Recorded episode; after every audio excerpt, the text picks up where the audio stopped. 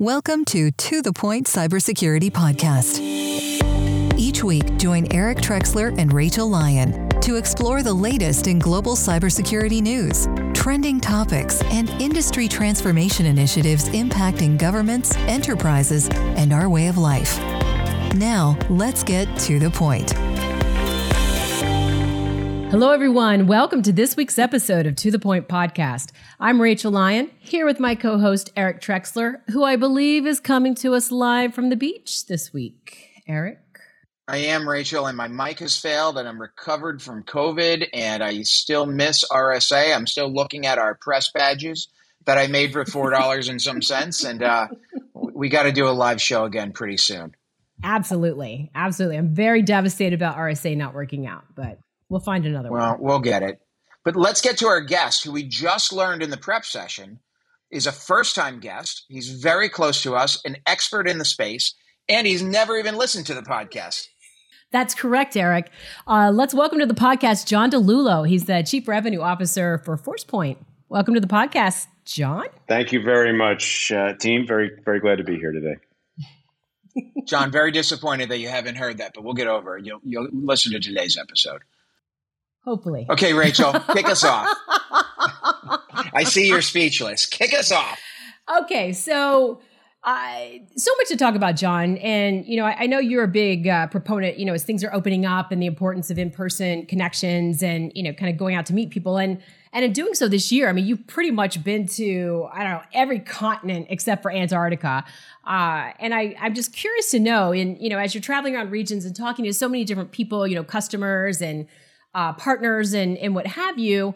Um, are you seeing any kind of trends or interesting perspectives or disparate security perspectives and how geos are are um, you know kind of attacking their cyber challenge? Well, that's interesting. And getting back out into the field, talking with our customers in different countries, in different regions, is so vitally important to understand the unique challenges that everybody faces. I would share with you. Uh, it is not exactly as you would expect. When you live in the US, as I do, and I've been trapped in the US for the last two and a half years, you you tend to think that everybody is attacking you. And the real truth, when you get out into the world and you talk to the people that are dealing with security issues, you realize that in reality, everyone is attacking everyone. The symmetry is amazing. And just like we've seen trade walls and barriers uh, that have been erected during the pandemic. Uh, similarly, I think we've seen exactly the same thing when it comes to data privacy. And countries are really freaked out about data leakage on a worldwide basis. And they're very, very concerned about data losses behind their physical borders. And, and this feels new. People seem to, in the past, be a, a little bit more experimental in this area. Uh, today, it seems to me that everybody is worrying about where is my data and how do I make sure that it doesn't fall into the hands uh, of the wrong people. You asked also thought leaders who's leading the charge here. I'm going to have to give four gold stars to the Europeans, I think, because they were really the first ones out with the GDPR policies, mm-hmm. and that is the anchor that a lot of other countries are now leveraging to amplify or to, or I should say, to, to complete uh, their data privacy, uh, their data residency concerns uh, that they're dealing with in, in the commercial environment. John, it's interesting you say that, you know, because they have led with GDPR. They're, uh, I don't want to use the word balkanizing, but there are a lot of countries that are creating their own their their own castle wall moat, whatever you want to call it, kind of scenario where they want to keep data local. Um, But when I when I look at like the tech giants in the world, Facebook or what do we call them now? Meta, I guess. Rachel, keep me up to uh, keep me hip and up it to is, speed. That would please. be Meta. Yes, Meta. Meta and and Alphabet, not Google, sorry, and Apple and everybody else. You know, the, the the the big guys who are out there. Even Twitter might be in that. They're all American companies. And I think America's laws and innovation and, and freedom to go out allows for that.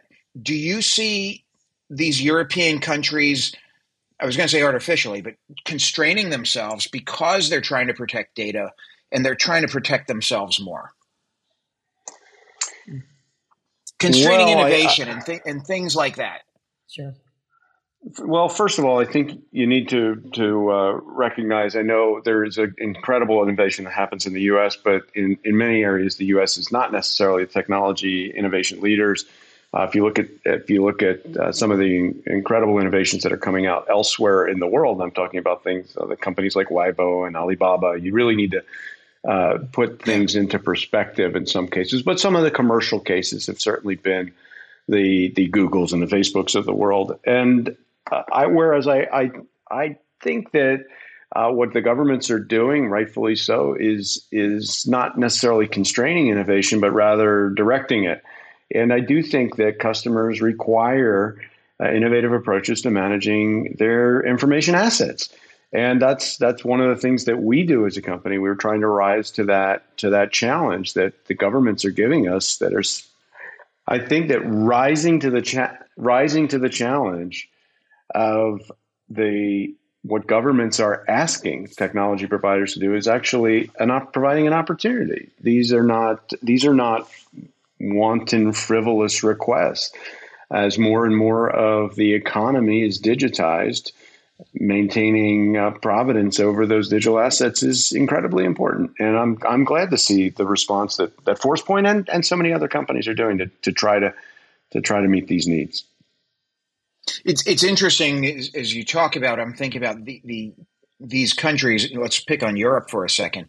It's almost that like they understand the risk and value their data, value what, what they have from an IP perspective more than let's say the U.S. or other countries do, um, because they are taking a lead in these areas, in in many of these areas yeah, I think the well, some of this might be cultural. I mean, the U.S. and it, it, the way that that we've treated data in the U.S. for many years now is, is much more promiscuous than the way they do in in Europe, and and so I think you know we have some we have some maturing to do perhaps in the U.S. But I like I like looking at the example that the Europeans are setting, and I'll remind you that the, the European Economic Zone is is uh, certainly uh, bigger, and it's the second largest economy in the world, bigger than the bigger than the U.S. In fact, so they they're doing so with uh, an air of credibility that I think we should that we should learn from.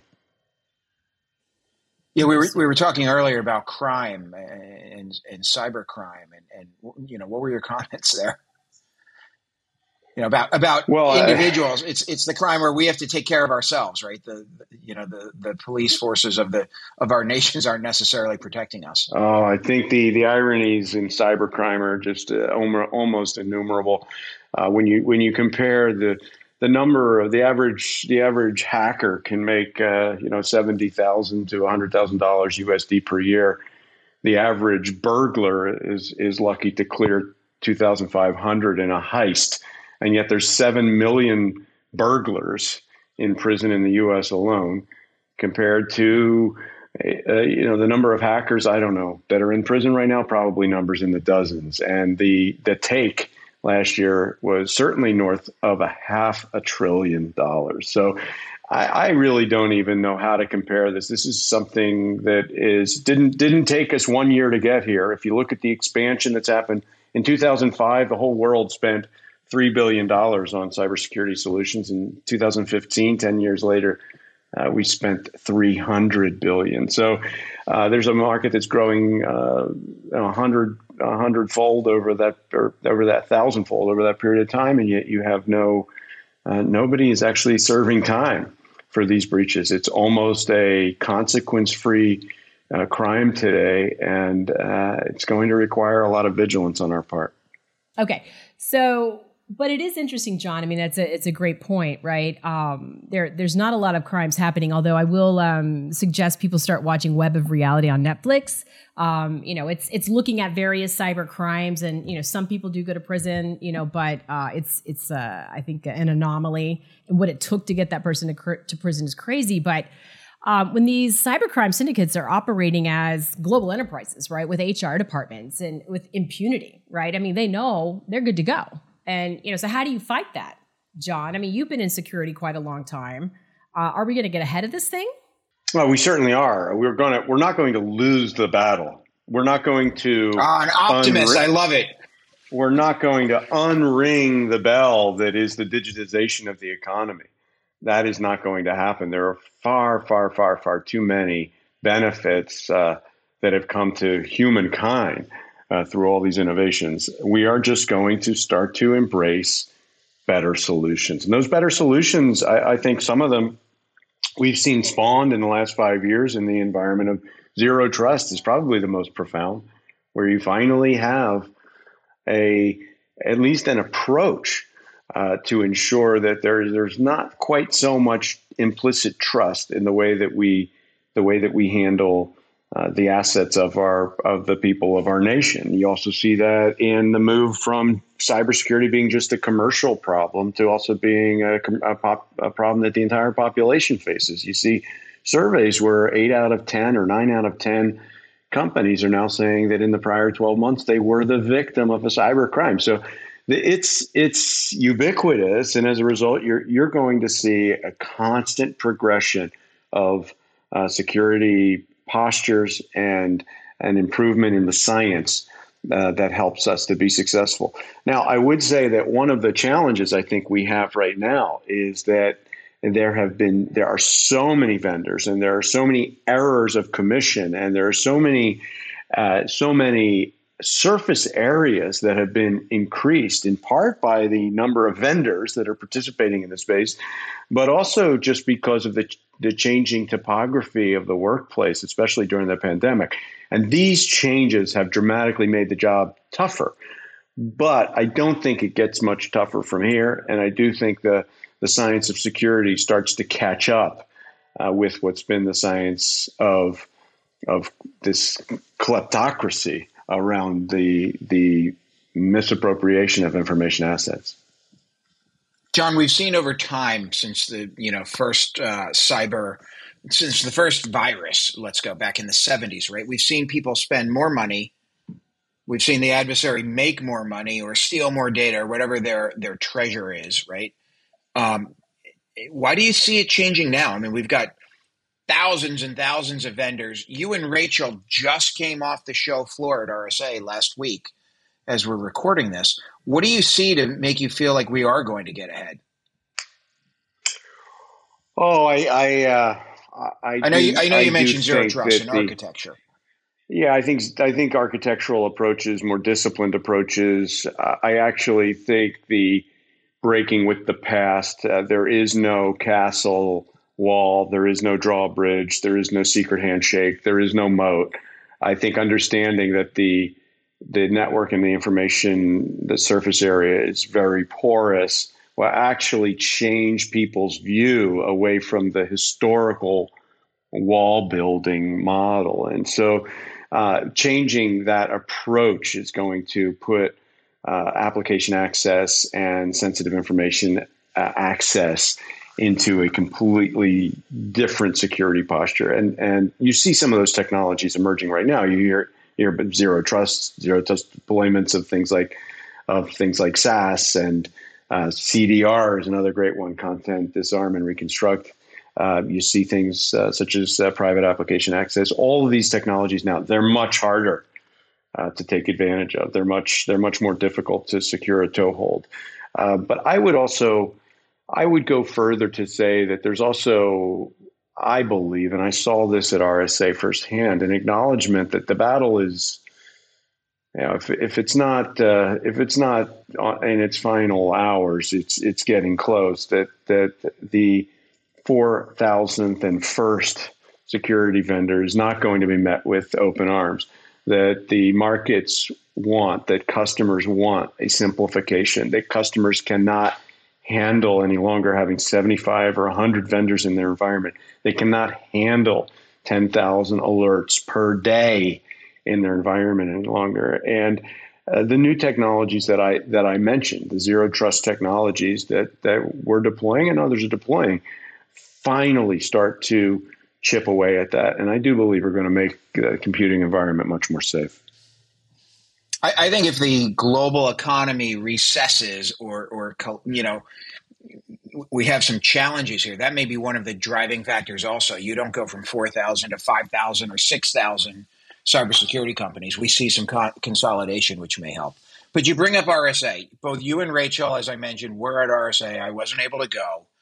I, would love to hear from the two of you. What, what did you hear from customers, from partners? What trends, observations? It, it was a two year hiatus, a little more than two years, I believe, Rachel, right. from the last one. Yes, definitely. What did you guys hear on the floor and, and, as you were meeting with people? John had a lot of great meetings. Yeah. yeah. We'll start with you.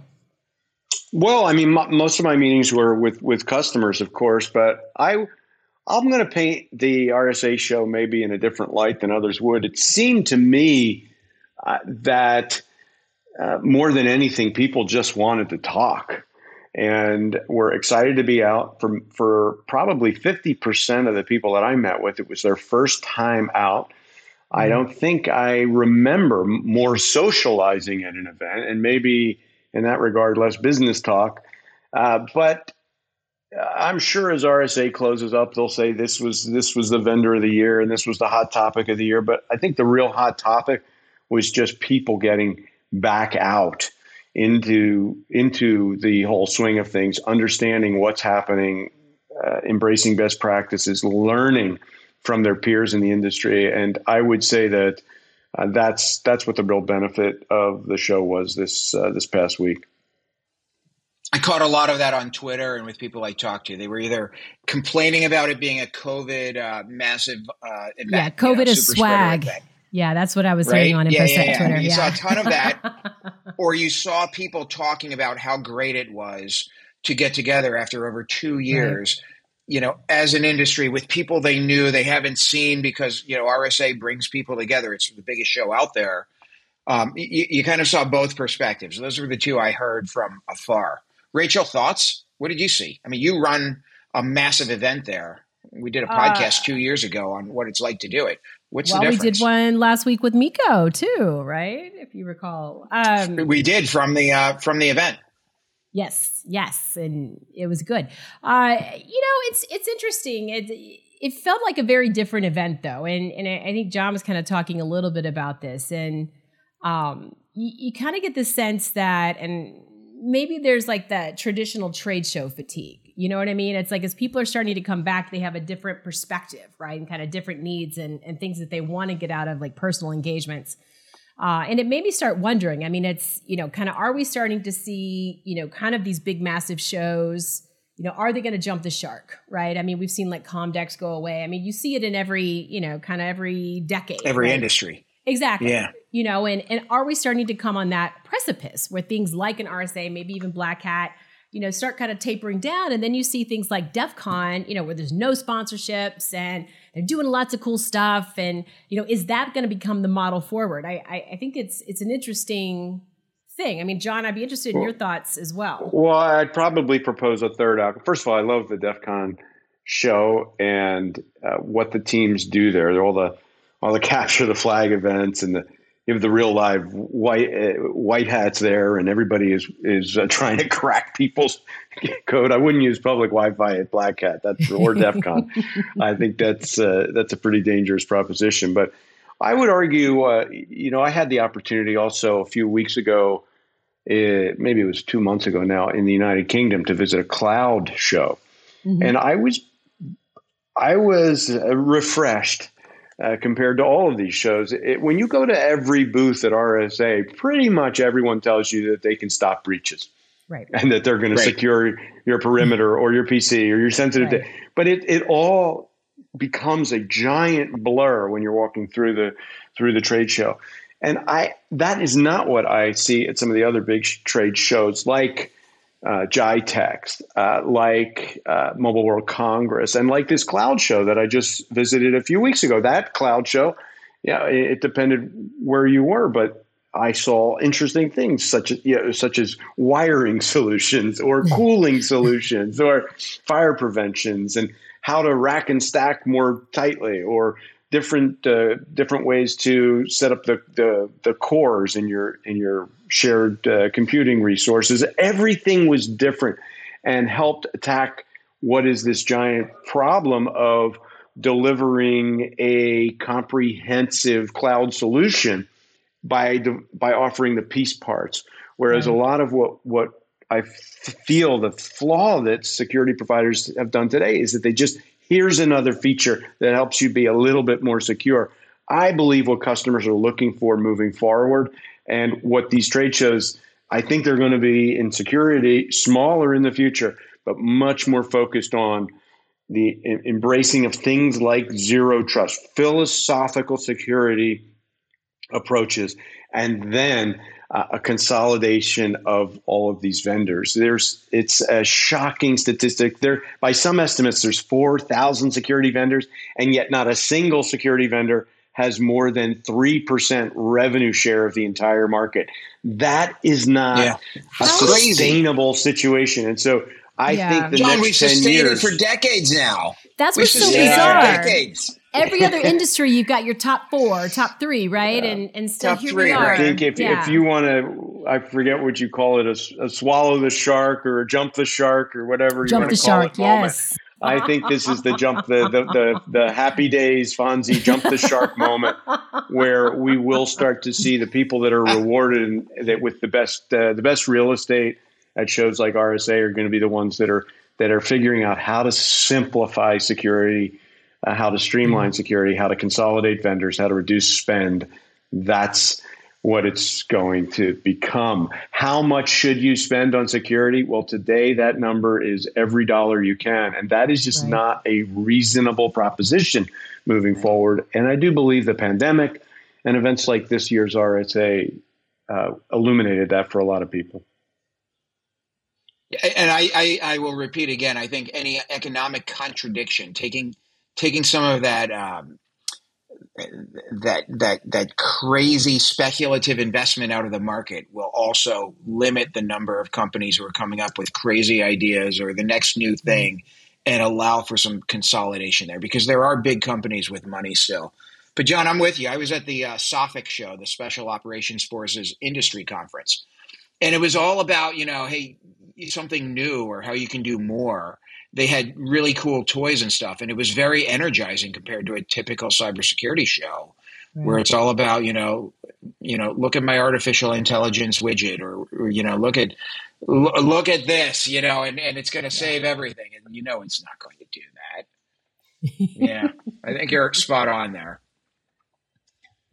What's it going to take though? On to get to get better consolidation though i mean is is it is it one of those things that just naturally is going to happen even though it hasn't happened in 40 50 years or i mean how are we going to get well, there john yeah. well touch wood you know it, this economy that eric brought up a couple times is going to help right. us out here people are not going to be able to get more funding in a lot of cases most right. most of the companies in those three halls there in san francisco were losing money right. even some of the p- big public ones. And uh, when the funds dry up, when you can't indefinitely carry losses, which I think that has already happened. All of the right. checkbooks on Sand Hill Road have closed for these types of speculative investments. And so I think that is going to force people to come together, to merge, to simplify, to streamline, to shed uh, businesses that are that are not thriving, and ultimately that'll be something that's very good for the security technology consumer. Absolutely, I, I, agree. I mean, it may slow down some innovation, but the the innovation we're seeing, in my opinion, in the in the space, is at a huge cost.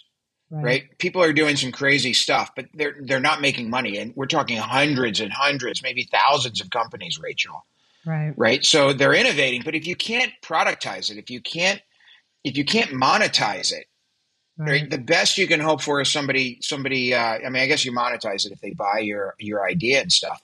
But if these companies disappear, if, if we see some consolidation, I think the innovative personnel will work for companies in the industry. They will just be larger companies. Right. Hopefully they have more resources to do that and they're not constrained by those companies where they can focus get the resources they need to innovate, but they're not doing crazy stuff. Right. That'll never see the never see the light of day. We'll see. That's my theory on this one. I don't I don't know. Well, it, it would be helpful John, to consolidate for the simple fact of the cyber talent shortage, though, too. I mean, if we need well, exactly we need good people and, and focused, and right now we're spreading peanut butter uh, quite a bit.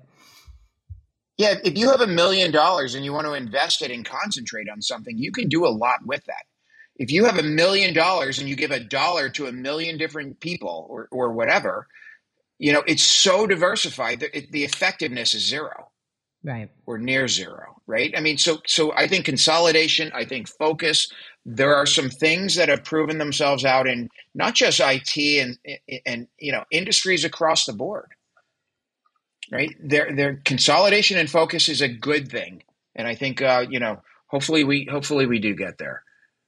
Hopefully, we'll see. John, I, I do have a question for you. You know, we're we're seeing a lot of um, commentary from you know CISAs out there saying shields up. We're seeing a lot of a, a lot of a, a, lot of of um, what would I call it? You know, noise coming from the government. Right, protect yourselves. Just this week, the National Cyber Director um, Neal Higgins, the Deputy National Cyber Director, said, "Hey, there's an enhanced risk of the Russians, you know, getting more aggressive in cyber operations. Right? American companies, global companies, are being told be more prepared, do more, focus on this." Are you seeing it? What are your thoughts? Uh, I, I think that the entire community of of people of practitioners for security are running at about 110% right now. And while I, I do think it's a, it's an accurate assessment, some of these reports that your comment that you're quoting, I don't know that there's really much capacity to do anything about it. Uh, by some estimates, there's as many as 3 million open jobs in cyber right now. I can share with you right. that, that my customers are completely consumed doing everything that they can to keep their companies, their countries, their principalities – uh, as safe as humanly possible. And so I think while this is good to know and certainly helpful, I, I just don't know what more a lot of our companies could be doing. What I think the call to action should be should be to vendors like ForcePoint and others uh, that we need to do we need to do a better job of interoperating, of making our products easier to use, of consolidating of making the deployment simpler and more secure. And you know, we're, we're, redoubling our efforts there. And I'm hoping that that ultimately gives a little bit of relief to our customers who I think are stretched thin to the point that these public advisories probably just just stress them out more. You know, there was a there was a study that uh, I glanced at just a few weeks ago that talked about the burnout in cybersecurity, and it's true our teams, uh, you, know, you've got uh, CISOs, for instance, are are you know, it's very rare that a CISO lasts even two years in an assignment, and uh, that's not all that dissimilar from uh, other people in the organizations. And there's just no way to run a, uh, a security practice inside a company. And, and so I, I, I think that yeah, noted that that they, that the threats are getting more real, but we need to stay the course and, and just continue to simplify what uh, what the what our customers and, and companies are doing to, to be successful. I'm with you, Rachel. We have the uh, new concept coming up in the in the government U.S. federal space called a virtual CISO. You want to take a stab at what that is? Give it a go. Give it a go. And th- this is a real uh. it's it's a real thing that's happening in the US government. Is it like an AI CISO that's just like standing by like, "Hey Alexa," but it's like, "Hey virtual CISO." Like is it something oh, like you're that? so advanced for me. You're so advanced. No, it's actually it, it's actually a a uh, consultancy a CISO. Oh. Right, companies are, are you know the government is getting they're putting consulting contracts out for CISOs who come in for six months, twelve months, nice. and and you don't even own a C level personality or person in your organization, right? It's being contracted out. Craziness. That's interesting. It's growing. Well, if one, if, if one of uh, if one of our children came home and said, you know, mom, dad, I want to grow up to be a CISO. I think you'd say, listen, I know a lot of them. They look pretty stressed out right now. Maybe you, you might want to consider something different. A lot of there's, cynicism there's creeps up over advice. time. Yes, yes. no, but I, I, I say the same thing, John. It, it's it's true. I mean, you're you're constantly. It's almost like you're in customer service. Yeah. Everything is going wrong. You've got to deal with it. You you don't get a lot of credit. right? You don't get ahead of the problems. Every day you just get more problems. It is a high stress environment for cyber defenders, uh, infosec personnel, CISOs, yes. Whatever you, you know, enough, you look if, at it. If that isn't enough, you can't even do it in anonymity anymore. The board wants to talk to you every 90 days and, and see how exactly. you're doing. Yeah, so uh-huh. call out to all CISOs out there or aspiring ones. Let us know if you want to come on the show if you're happy and you and you know it and everything's going perfectly in your environment. We'd like to talk to you, and figure out what the secret sauce is. But with uh, that, Rachel, there, there won't be an answer to that to that call. I mean, a lot of uh, it is sad, but if you look out on LinkedIn, even right. a lot of CISOs have now removed their identity from LinkedIn. They just yes. don't want to be a target in any way, and so they're certainly not going to come on a show like this and say how happy they are. Well, and that's well, why we John, can do the masked CISO. Exactly. We'll okay there. We can, we, yes. Right, Rachel? That's right. The masked CISO, like they're in witness protection. We modulate the voice. There you go. You'll never know who they are. Uh, I, I think we got something going there. I, I we, we invite everyone, whether you're a criminal uh, or a legitimate CISO, we invite you to come come on the show as a masked CISO, uh, and we will protect your identity. I've done my plug. Yes. Okay, Rachel. Last one. Last question. Take us home. Well, I would like, as you know, Eric, I like to end on a on a positive to note, and I I'm an optimistic person, just like John. Um, and you know, I think about the Great Resignation, and I also, you know, you follow InfoSec Twitter, and people are feeling really beat down uh, and not finding a lot of joy, right, in in their work. And and John, you were sharing this really great story kind of this epiphany moment you had uh, while you were watching a, a, Broadway show, and I I was hoping you could share that with with our listeners because um, I, I, I think it's a was wonderful. It cats? It was, it was not better than cats. cats. it was Miss not Saigon? cats, and I. I didn't know this that this I, this story Hairspray? was sh- no, no, it's it, it was the Music the Man, Spider Man show that made it about no, two, two weeks. No, it was, it was the Music Man, which was uh, starring Hugh Jackman, who oh, okay. my wife has okay. my wife has endless amount of time for. But uh, it was uh, one of those things where I just was was uh, was fortunate enough to get a ticket, and I saw something that I it was an eye opener for me, and it reminded me uh, something pretty important, and that is how much. Uh, how much better we do our jobs when we're having fun, and I think that extends to the, the the practitioners in the security space that we work with too. But I'll tell you, Hugh Jackman, uh, you know, he's a he's a very wealthy guy. He's uh, probably best known for the Wolverine, but he was also Jean Valjean. He's got a very yes. big career. He owns a he owns a plane. He's he's very wealthy. he's got a lovely family. I mean, he's what yeah, what everybody wants to be, and yet he kind of gave up the big stage and and decided to, you know, eight eight eight shows a week, Oof, uh, haul his grueling. bones at high velocity and very kinetic dancing and singing routines. And you can see him perspire. I mean, you can see this is very physical, hard work for somebody yes. that has really made it already.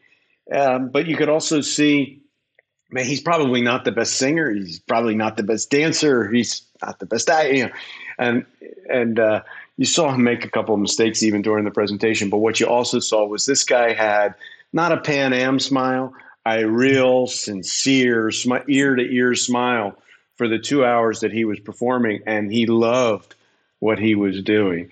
And as a result, you saw him really inspire the the rest of the cast to love what they were doing, and everybody enjoyed watching his perhaps imperfect performance, but they were really motivated and inspired by it, including including yours truly. And what what I would say is that we have to get back into that space into security, into the practicing of, of all technology, it's got to be fun. It's got to be exciting. It's got to be something that we enjoy every day, not dread every day. And so, I guess a message out to all of our customers, to all of our partners, yeah, it's going to get better.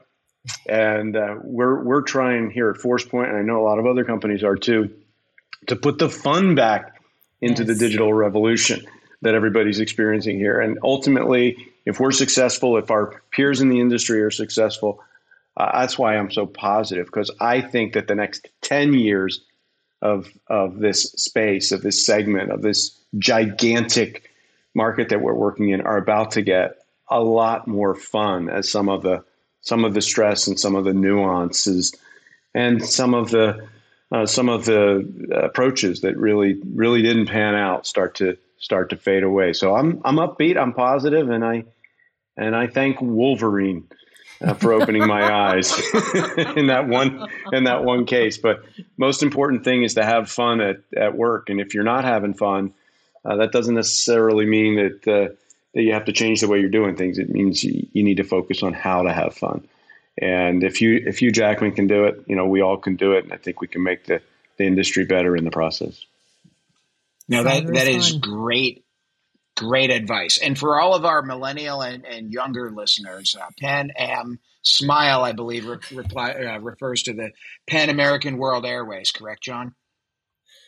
Yes, that may not, but it is it is it is yeah. a thing called a Pan Am Smile and the other thing is the Duchenne smile. In the in the Duchenne smile, you actually see with the ears. So a Duchenne smile, ah. you can see even if ah. someone is wearing a mask. But a Pan Am smile, you can't tell if they're smiling or not when they're wearing a mask. And so that's if, a that's a good really way to, mean it, right? To, yeah. So you, I always try to do Duchenne okay. smiles. Pan Am went out of business over 30 years ago, John, just so you know. Most of our listeners have no idea who they are. But I appreciate the explanation because we, really what you're saying is make it a real smile, not a fake smile. Like, well, the Pan Am find smile, a way to enjoy the, what you're doing. Yeah, there's yeah. the Pan Am smile is Pan Am was was the largest international carrier at you know I guess it was 30 years ago, whatever, but it seemed like yesterday, and they uh, they trained the flight attendants and pilots, everybody had to have this painted on smile. And uh, right, it didn't right. mean that it was any better place to work. Uh, I want to see our people with real smiles, uh, proper Duchenne smiles. And that's what we strive to do every day here at, at ForcePoint. And I'd say it's a, a motivator, been a consistent objective of mine throughout my career. It's infectious. Yeah, I, I, think know, like the pandemic, but it is infectious when you smile for sure. In a positive way, Rachel. Positive way. John, we're going to update your references here. Pan Am came into business in 1927, went out of business in 1991. So we're going to modernize that one, but we get what you're saying. Rachel, we're out of time again. We are. So much fun. Ah, and we're always so run out fun. of time. Always run out of time. John DiLullo, thank you so much for joining us today. This has been a really awesome conversation. I, I hope you listen to this episode that you're on. you well, always uh, keep it real. Can we get that commitment, I'll play, John? I'll, I'll, I'll play it back at 1.35, but I will listen to it. what else could we ask for? That's right. That's all we could ask for. Uh, and to all our listeners out there, you know, again, don't forget to smash the subscription button. Uh, you get John's episode right to your email inbox every single Tuesday, uh, and so much more. So uh, we really appreciate all our listeners out there. We love your feedback. You know, please give us feedback, uh, good, bad, and different. And again, you know, any cyber criminals out there, you know, DM me on LinkedIn or you know, hit me up on Twitter. Love to hear from you because uh, we'd love to do the mass CISO. So until next time, everybody, be safe. Thanks for joining us on the To The Point Cybersecurity Podcast, brought to you by ForcePoint. For more information and show notes from today's episode, please visit www.forcepoint.com slash govpodcast. And don't forget to subscribe and leave a review on Apple Podcasts or Google Podcasts.